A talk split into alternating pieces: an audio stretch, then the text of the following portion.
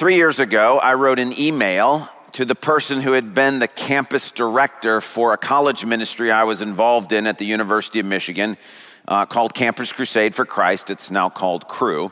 I wanted to share that email with you, and this is what I wrote three years ago. Uh, it's to a man named Abe. Uh, Abe, my name is Jim Sammer, and I was a student at the University of Michigan from 1990 to 1995 and was involved with Campus Crusade while you were the campus director. I have often thought of you fondly over the past year since I graduated and wondered what the Lord had done with you since those days at Michigan. In addition, there was something that in the past while or so I had wanted to apologize to you for. I don't have any gross sin to disclose for which I am thankful nor did I have evil or malicious intentions for which I need to repent. However, now that I am a pastor, I realize that I was not nearly as supportive of your leadership as I would want to be now. I understand better now the weight of leading a ministry and the difficulties and spiritual warfare that comes with it. I do not recall ever doing anything intentionally divisive, but I was an arrogant 18 year old who always thought things could be done differently and better. I wish now that I had been more encouraging and supportive, both directly to you and when I was involved in late night discussions about you in dorms and libraries. On one hand, it could be argued what 18 year old knows better? On the other hand, ignorance doesn't excuse sin. Now that I'm 45 and do know better, it seemed appropriate to apologize if there was any way in which I made your life more difficult as campus director. Hebrews 13, 17 says, Have confidence in your leaders and submit to their authority because they keep watch over you as those who must give an account. Do this so that their work will be a joy and not a burden, for that would be of no benefit to you. I pray that if I in any way contributed to your ministry at Michigan being a burden, rather than a joy that you would forgive me. Thank you for you and Jennifer's service to the Lord. My time in crusade was a blessing. I am sure that is one of the reasons why I am in full time ministry now. Thank you for giving of your time to college students and for working hard in the Lord. I don't know all that you did and never will, but being in a position like I am in currently, I know something of the hard work you must have put in. May the Lord bless you in this. I pray that you would have fond memories of your time at Michigan and that you will consider what I am doing now as a pastor to be part of that fruit. With gratitude, uh, me.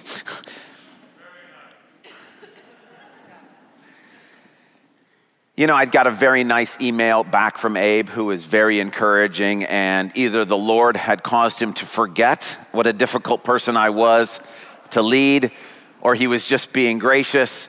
But I love the line he put in there. I didn't share that with you, but he's like, you know, I don't remember anything, but if the Spirit laid this on your heart, then I accept your apology and I forgive you. It was a great email exchange again. It took place three years ago. I just felt, for whatever reason, three years ago, I just needed to tell him that. But as I've been reflecting, and part of the reason why I think three years ago I felt compelled to write that email, is I've thought to myself and asked myself this question in the past what would have happened if Abe hadn't been willing to suffer for me? What if he had just kicked me out? He would have had many reasons to do so. Or what if he had just quit? What if he decided, you know what, these college students, it's like herding cats. It's difficult to get them to do anything that I'm trying to get them to do. And if he just said, forget it, I quit. I asked myself, well, where would I be today? If instead of a positive experience at Michigan, that experience in Christian ministry had been negative, maybe I wouldn't be doing what I'm doing today. And as I think about all the suffering that I put him through, I'm also reminded of the fact that he was willing to endure that so that the Lord could take the time it was necessary to knock off some of the rough edges, to get rid of some of the arrogance, to help me to see Leading's a lot harder than it is than you might think it is when you're in the position of following. Now, if that's true of Abe, how much more is it true of Lisa, my wife? Now, in the first service, she was here and she gave a big, loud amen uh, to that point. But it's true. I think to myself of all the stuff she's gone through because of my sins and shortcomings and immaturity. And that when God asked her to marry me, he was signing her up for some suffering. But I think, where would I be if she quit in the middle of it? Where would I be if she wouldn't agree to go through that?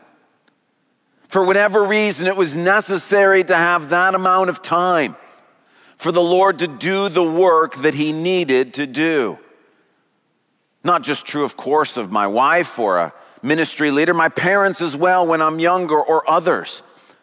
You see, the truth of the matter is, God often asks Christians to suffer for the sake of others, to endure difficult things because God is either bringing people to faith or causing them to mature in their faith. And this is a regular habit of God. We need look no further than COVID 19. I believe COVID 19 is a plague from God sent upon the whole world because of the world's wickedness and because God wants people in this world to know that He exists. But the truth of the matter is, not all of us are wicked and deserving of a plague, and many of us already know God. Yet all of us are suffering. Why? Because God often asks Christians to go through difficult things so that He can accomplish the work that He's doing. Take even the outbreak that we have going on in West Michigan currently. One article I read, and again, you can read articles that say any different thing, but one article I read said 80% of the COVID cases are the result of 20% of the people. Meaning that it's not each individual spreading it as much as it is a, f- smaller number of people who are not obeying the rules and not doing what they need to do, and they're responsible for spreading it to more people. Again, many people suffering because of the sins or the choices of others. I mean, we can multiply examples. The alcoholic, how much pain do the decisions to give way to alcohol cause to people around that person? The manipulative family member who wreaks havoc on holidays or, or time together or whatever because of insecurity or pride or whatever it may be. That person at work who refuses to pull their weight. And so now you're having to do extra things, or others are having to do extra things, suffering because of their choices. That student or students in your class who are making it very difficult to teach, making it hard for others to learn. Maybe it's that person in the small group or the ministry that you're leading who hasn't yet figured out what Hebrews 13 is talking about and has made your life more of a burden than a joy. There are countless examples of how God asks us as Christians to suffer for the sake of and because of others. And if that's your case this morning, I have a word of encouragement for you from the book of Revelation. So I'd like to invite you, if you will, take a Bible and turn to Revelation chapter 6. Revelation 6. It's page 994 in the church Bibles.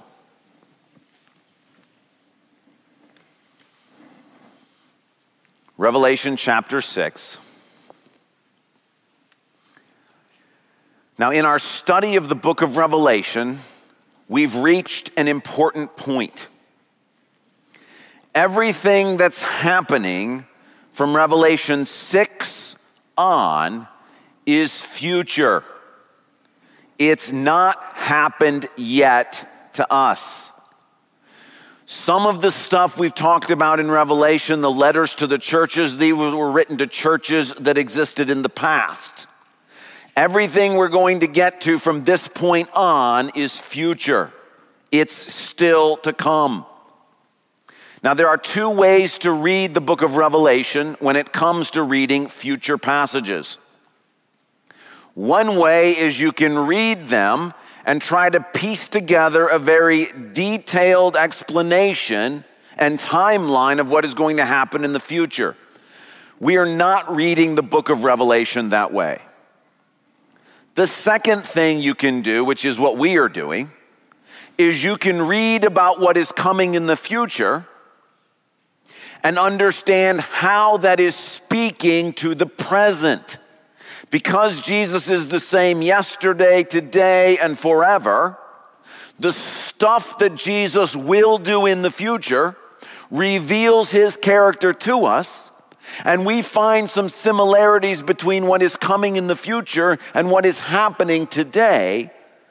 And we can understand from what will happen in the future how God is interacting with us today. So let me be very clear COVID 19, which I think is a plague from God, is not a book of Revelation end time plague event. It is like what will be coming later in the book of Revelation. And as we see plagues mentioned in Revelation, and that we understand that in the future God will implore plagues to try to get people's attention, and to discipline and punish the wicked, we can understand that in this plague, God is doing something similar. You with me? One more thing, just to be clear. In the book of Revelation, we are not doing an end times study. I did produce a sheet to kind of explain how I think the end times work themselves out. One thing that the book of Revelation does not talk about is something that we know of as the rapture, or the idea that Christians, you and I, will not be here on earth for all of the events that are going to happen in the future. I just need to tell you as we get to Revelation 6, we're not going through all of the details, but we're going to read about some things happening. We will not be here for those things, but other Christians will be meaning there will be people who become Christians after the rapture happens, and they will go through some things. And because they're Christians like we're Christians, we can connect with what they're going through and relate it to what we're going through. All right, with that in mind, we dive into Revelation 6 and begin the future. Verse 1 John says, I watched as the Lamb opened the first of the seven seals. The Lamb is Jesus. In Revelation 4 and 5, a door was opened to heaven, and we got to see the throne room of God. In that throne room, God the Father is seated on the throne and he's holding a scroll. It's Daniel's scroll and it is God's decree of what the future will be like. When God prophesied that to Daniel, Daniel wrote it down, rolled it up, and sealed it, meaning that none of those things would come to pass until the seals were broken. And the scene we saw last week in Revelation 5 is John was weeping because nobody in heaven or on earth or under the earth was found who was worthy to break the seals.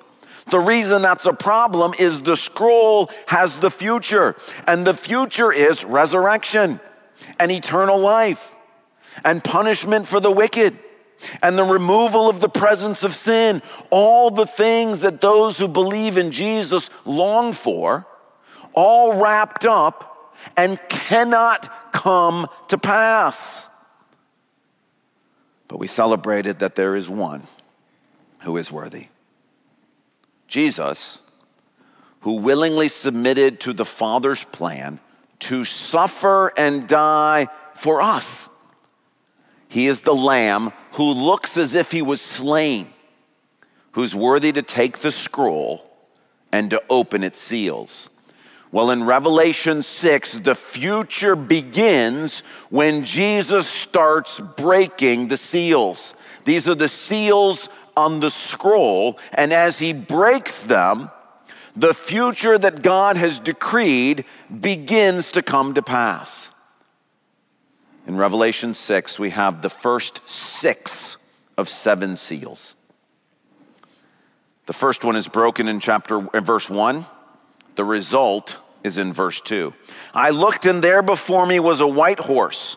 Its rider held a bow and he was given a crown and he rode out as a conqueror bent on conquest. We don't know the details of how all of this will work itself out, but this represents some sort of political leader or leaders like Pharaoh or Sennacherib, those who are leading powerful governments, and they are bent on conquest, meaning they are oppressing Christians and causing life to be difficult using the levers of government and power to cause that to happen. Now, this hasn't happened yet, but all you have to do is look around the world today to see people in positions of authority and power who are bent on conquest and who want to use the levers of government and power to oppress and marginalize and repress Christians. When Jesus opens this seal, some of the things we see happening now will happen, but in a far greater degree. That's the first seal. Governments oppressing Christians. The second seal is opened in verse 3, and its results happen in verse 4. Another horse came out, a fiery red one. Its rider was given power to take peace from the earth and to make people kill each other. To him was given a large sword. This represents the persecution and martyrdom of Christians, people being killed for their faith. Jesus opens the third seal in chapter 5 verse uh, sorry in verse 5 verse 6 then I heard what sounded like a voice among the four living creatures saying, Two pounds of wheat for a day's wages and six pounds of barley for a day's wages, and do not damage the oil and the wine. This is a famine. And the famine is especially harmful for Christians who, because of the first two seals, are excluded from the halls of power. They're not engaged in the decision making process and have a more difficult time in getting access to food. And so they are suffering in the midst of this famine. The fourth seal is broken in verse 7, and its results are in verse 8. I looked, and there before me was a pale horse. Its rider was named Death, and Hades was following close behind him. They were given power over a fourth of the earth to kill by sword, famine, and plague, and by the wild beasts of the earth.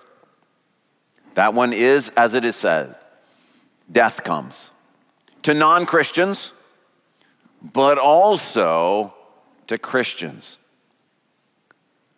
Now, you may ask, how do I know that these first four seals are causing Christians to suffer?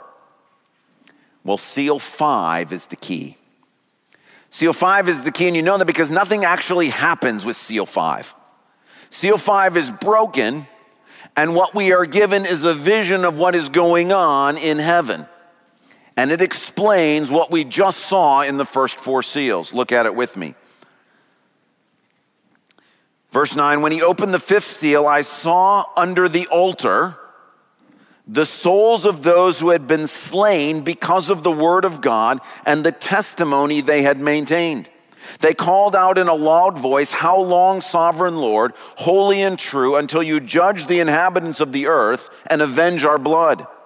Then each of them was given a white robe, and they were told to wait a little longer until the full number of their fellow servants, their brothers and sisters, were killed, just as they had been.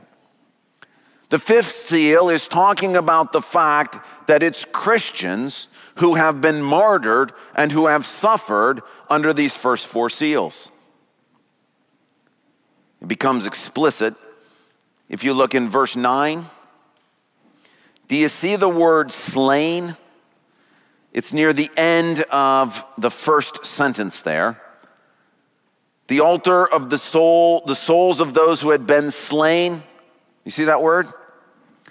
That's the exact same word as in verse 4 in seal number 2 to make people kill each other. Those are the same words.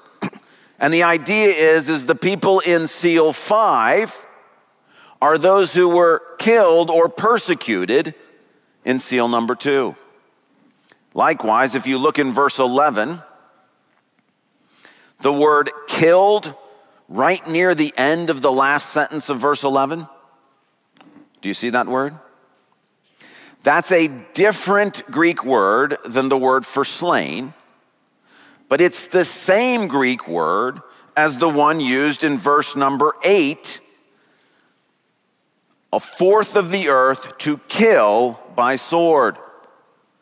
The people who have died in, in, in seal 2 and seal 4 are those who are present in heaven in seal 5. This tells us that these first four seals are especially aimed at Christians suffering, that Christians are going through difficult things during these first four seals. The fifth seal explains that to us and also lets us know the reason why. It says, until the full number of your brothers and sisters come in, meaning God is doing this so that non Christians can be saved. That God is causing there to be suffering on the earth, but especially towards Christians, so that non Christians will have an opportunity to see and believe and be saved. Do you see this word in verse number nine? Because of the word of God and the testimony they had maintained. That testimony is the Greek word from which we get the word martyr. This is the passage we get the word martyr from. These are people who were killed for their faith.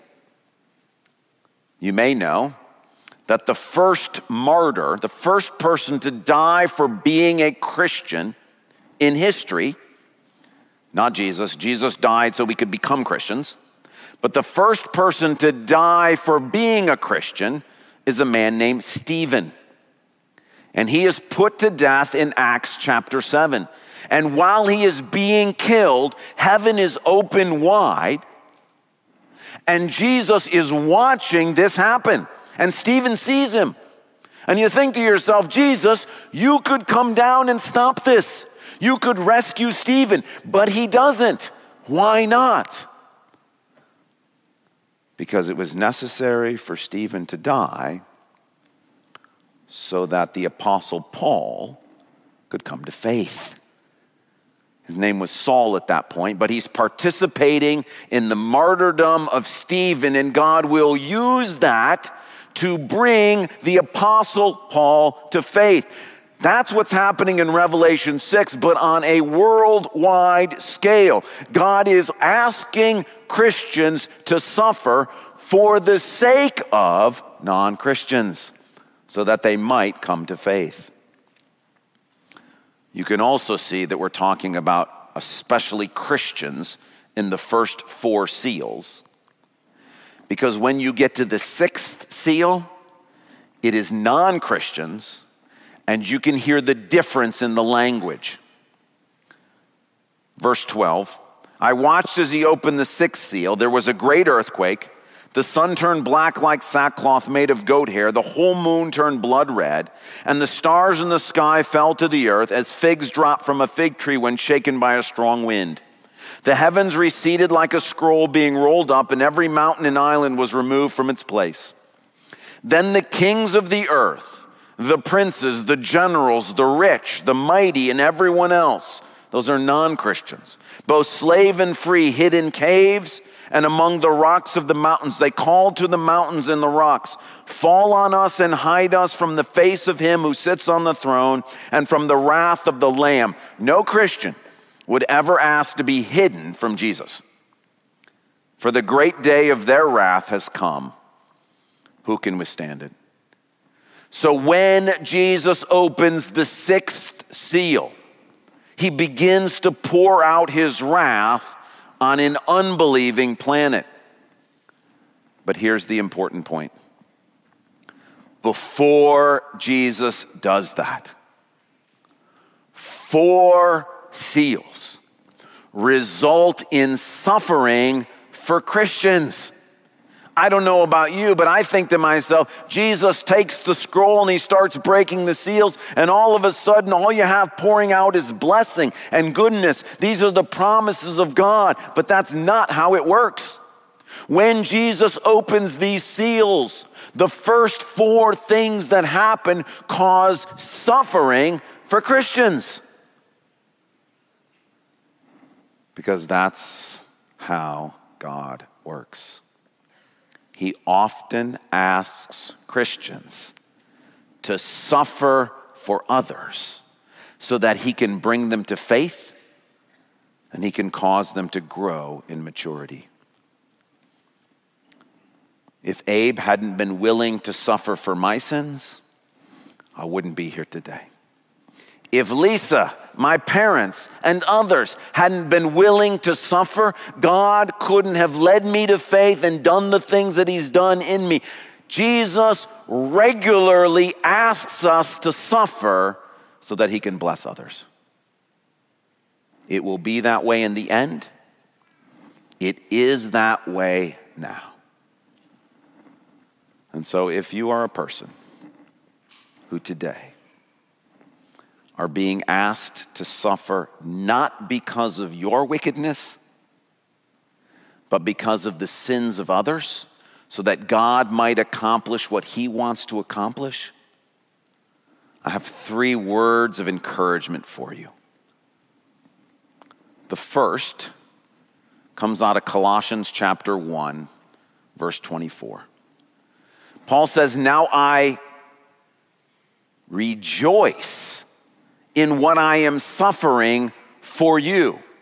And I fill up in my flesh what is still lacking in regards to Christ's afflictions for the sake of his body, which is the church. And here is the first word of encouragement to any who are here suffering for the sake of others. You can rejoice that your suffering is not in vain.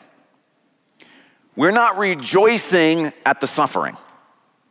Suffering is hard, it is difficult. Nobody likes it, nobody wants to go through it. But you can rejoice that you are not suffering in vain. That if you are suffering because of the sins of another person, if you are going through difficult things because of the choices of others, if you are suffering while God pours out a plague on the earth, you can rejoice even in the difficulty because it is not in vain. Do you see what Paul says here? It's jaw dropping. I fill up in my flesh what is still lacking in regard to Christ's afflictions. Again, if it wasn't in the scriptures, we might think that was heretical. Paul has said Jesus didn't suffer enough. What he means is, in order for God to bring people to faith, Jesus had to die for all of humanity. However, in order to bring that salvation to people, others have to suffer as well and that those who are part of the body of Christ, Jesus is continuing to suffer in and through us, and we are filling out the rest of the suffering that Jesus needs to do so that God the Father can accomplish his plans and purposes. Stephen suffered so Paul could come to faith. Paul is suffering so the Colossians can come to faith. You and I are suffering so others can come to faith and can grow in their faith as well. And so, whatever you're going through, you can have rejoicing that it's not in vain. It doesn't make the suffering go away, but it reminds you it's not futile. It's not just bad luck. It's not some random thing that happened. You are suffering for someone else, because of someone else. But that's part of God's plan. The second word of encouragement trust God. 1 Peter 2 says this If you suffer for doing good and you endure it, this is commendable before God. To this you were called, called to suffer for doing good. Because Christ suffered for you, leaving you an example that you should follow in his steps. He committed no sin, and no deceit was found in his mouth. When they hurled their insults at him, he did not retaliate. When he suffered, he made no threats. Instead, what did Jesus do? He entrusted himself to him who judges justly. Jesus trusted God.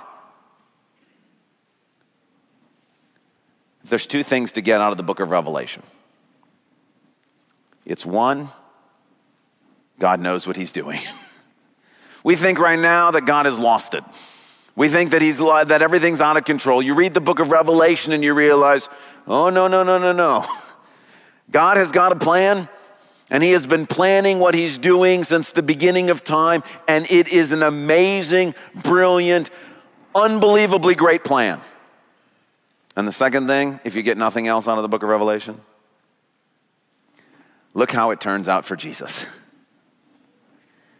Jesus, who is glorified and worshiped forever and ever, this one who was despised and rejected, he is the King of kings and the Lord of lords, glorified forever and ever. And the book of Revelation is about God the Father knows what he's doing, and Jesus is rewarded for all of his suffering. And the encouragement to you and I is we can trust God.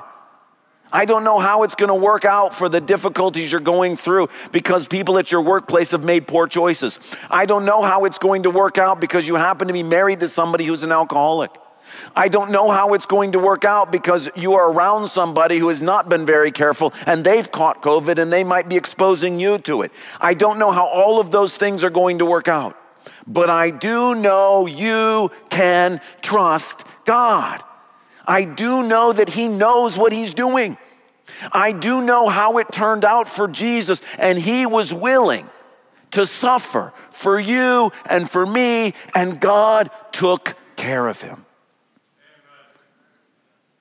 Now, listen, when Jesus is in the Garden of Gethsemane, he doesn't know how this is all going to work out. He's, he's frightened, he's scared of death that is coming.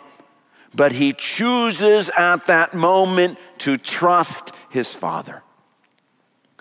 And as you stare out into the abyss of suffering, as you think, I don't know how I can go back into lockdown. I don't know how I can get through all of all these things. I've been careful. I haven't tried to spread it to all these people.